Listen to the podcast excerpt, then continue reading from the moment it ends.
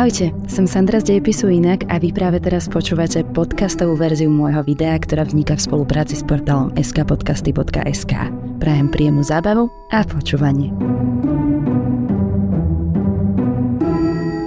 Predstavte si, že ste britský vidiečan z 18. storočia a so svojou manželkou si už nerozumiete tak dobre ako kedysi. Čo urobíte? Rozvediete sa? Mm-mm. Príliš drahé. Zabijete ju? Príliš riskantné. Tak teda dobre. Vyzerá to tak, že ju budete musieť vydražiť v aukcii.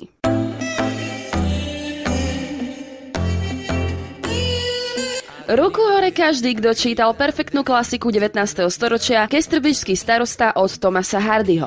A nie, babi, nemyslím tohto Tomasa Hardyho. Je to jedna z tých kníh, kde všetci zomrú a život je vyobrazený ako promenáda biedou, bolesťou a smrťou. Takže ak ste sa k tejto knihe ešte nedostali, hlavným príbehom je tragédia Michaela Hencharda, ktorý v opitosti predá svoju manželku a dieťa za 5 guinei.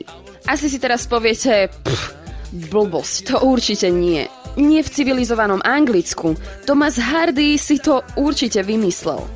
Nuž, som tu preto, aby som vám povedala, že to všetko je bohužiaľ pravda. Až do začiatku 20. storočia v Británii muži smeli ponúknuť svoje manželky uchádzačovi, ktorý ponúkol najviac. Tento zlatý vek predávania manželiek bol medzi rokmi 1780 až 1850, kedy bolo predaných približne 300 žien. A to sú len tie, ktoré sa nachádzajú v primárnych prameňoch. Bez pochyby existovali aj ďalšie, ktorých sa manželia dokázali zbaviť aj tichším spôsobom. Jeden z prvých zaznamenaných predajov manželiek sa uskutočnil v roku 1773 v Birminghame v samotnom srdci Anglicka. Miestný záznam udáva, že Samuel Whitehouse predal svoju manželku Mary Whitehouse na trhu Thomasovi Griffithovi za sumu jednej guinei, čo je hodnotou dnes ako by ste mali 95 eur.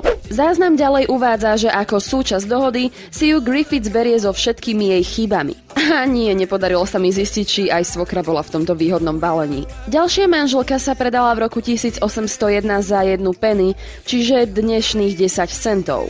Určite vás neprekvapí, že táto lákavá ponuka vyvolala konflikt medzi miestnymi farmármi a tak sa Mary nakoniec predala za 5 šilingov a 6 pencí, čo je dnešných 8 eur. Jeden muž dokonca dokázal vydražiť svoju manželku za 18 pencí a liter piva. A ešte šťastnejšiemu chlapikovi sa podarilo svoju starú vymeniť za sud piva. Ako by samotná aukcia nebola už dosť zlým počinom, spôsob, akým boli manželky predávané, sypal sol do rany. Dohodu o predaji manželky sprevádzal vždy rovnaký verejný rituál. Ženy boli vedené na námestie na miestny trh s úzdou okolo krku, rovnako ako aj hovedzí dobytok.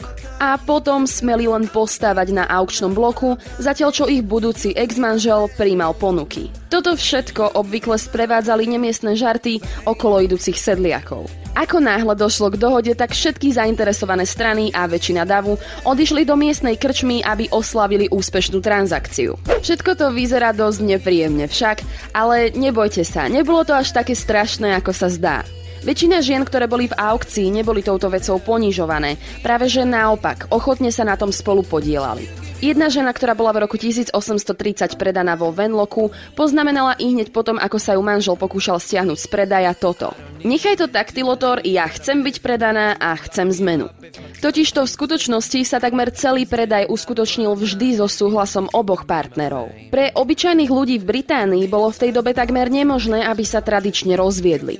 Bola to nákladná a náročná procedúra, ktorá by v prepočte na dnešné peniaze vyšla v pohode aj 16 tisíc eur. Takže namiesto toho si nešťastné páry museli nájsť iný spôsob, ako rozviazať legálne svoje záväzky. A predať svoju ženu bolo ako zabiť dve muchy jednou ranou. Bol to najrychlejší z rýchlych spôsobov, ako manželský pár oslobodiť od svojich povinností a navyše to miestnej komunite poskytlo živé divadlo. No a úrady tie len sotva schválili túto prax, väčšinou pred ňou prižmurovali oči. No a na záver vás upokojím. Vo väčšine prípadov bola každá žena predaná svojmu existujúcemu milencovi za malý nepodstatný poplatok, na ktorom sa vopred dohodli všetky strany. A bývalý manžel niekedy využil tento poplatok, aby pozval na nápoj všetkých miestnom hostinci. a to vrátane svojej ex a jej nového manžela. Posledný najčerstvejší záznam o predaji manželky v Británii pochádza z roku 1913. Bohužiaľ nikde sa presne neuvádza, ako a prečo tento zvyk zmizol. No a čo si myslíte o tomto divnom zvyku vy? Predali by ste svojho partnera, s ktorým si už nerozumiete, alebo by ste radšej zaplatili poriadne tučnú sumu za rozvod?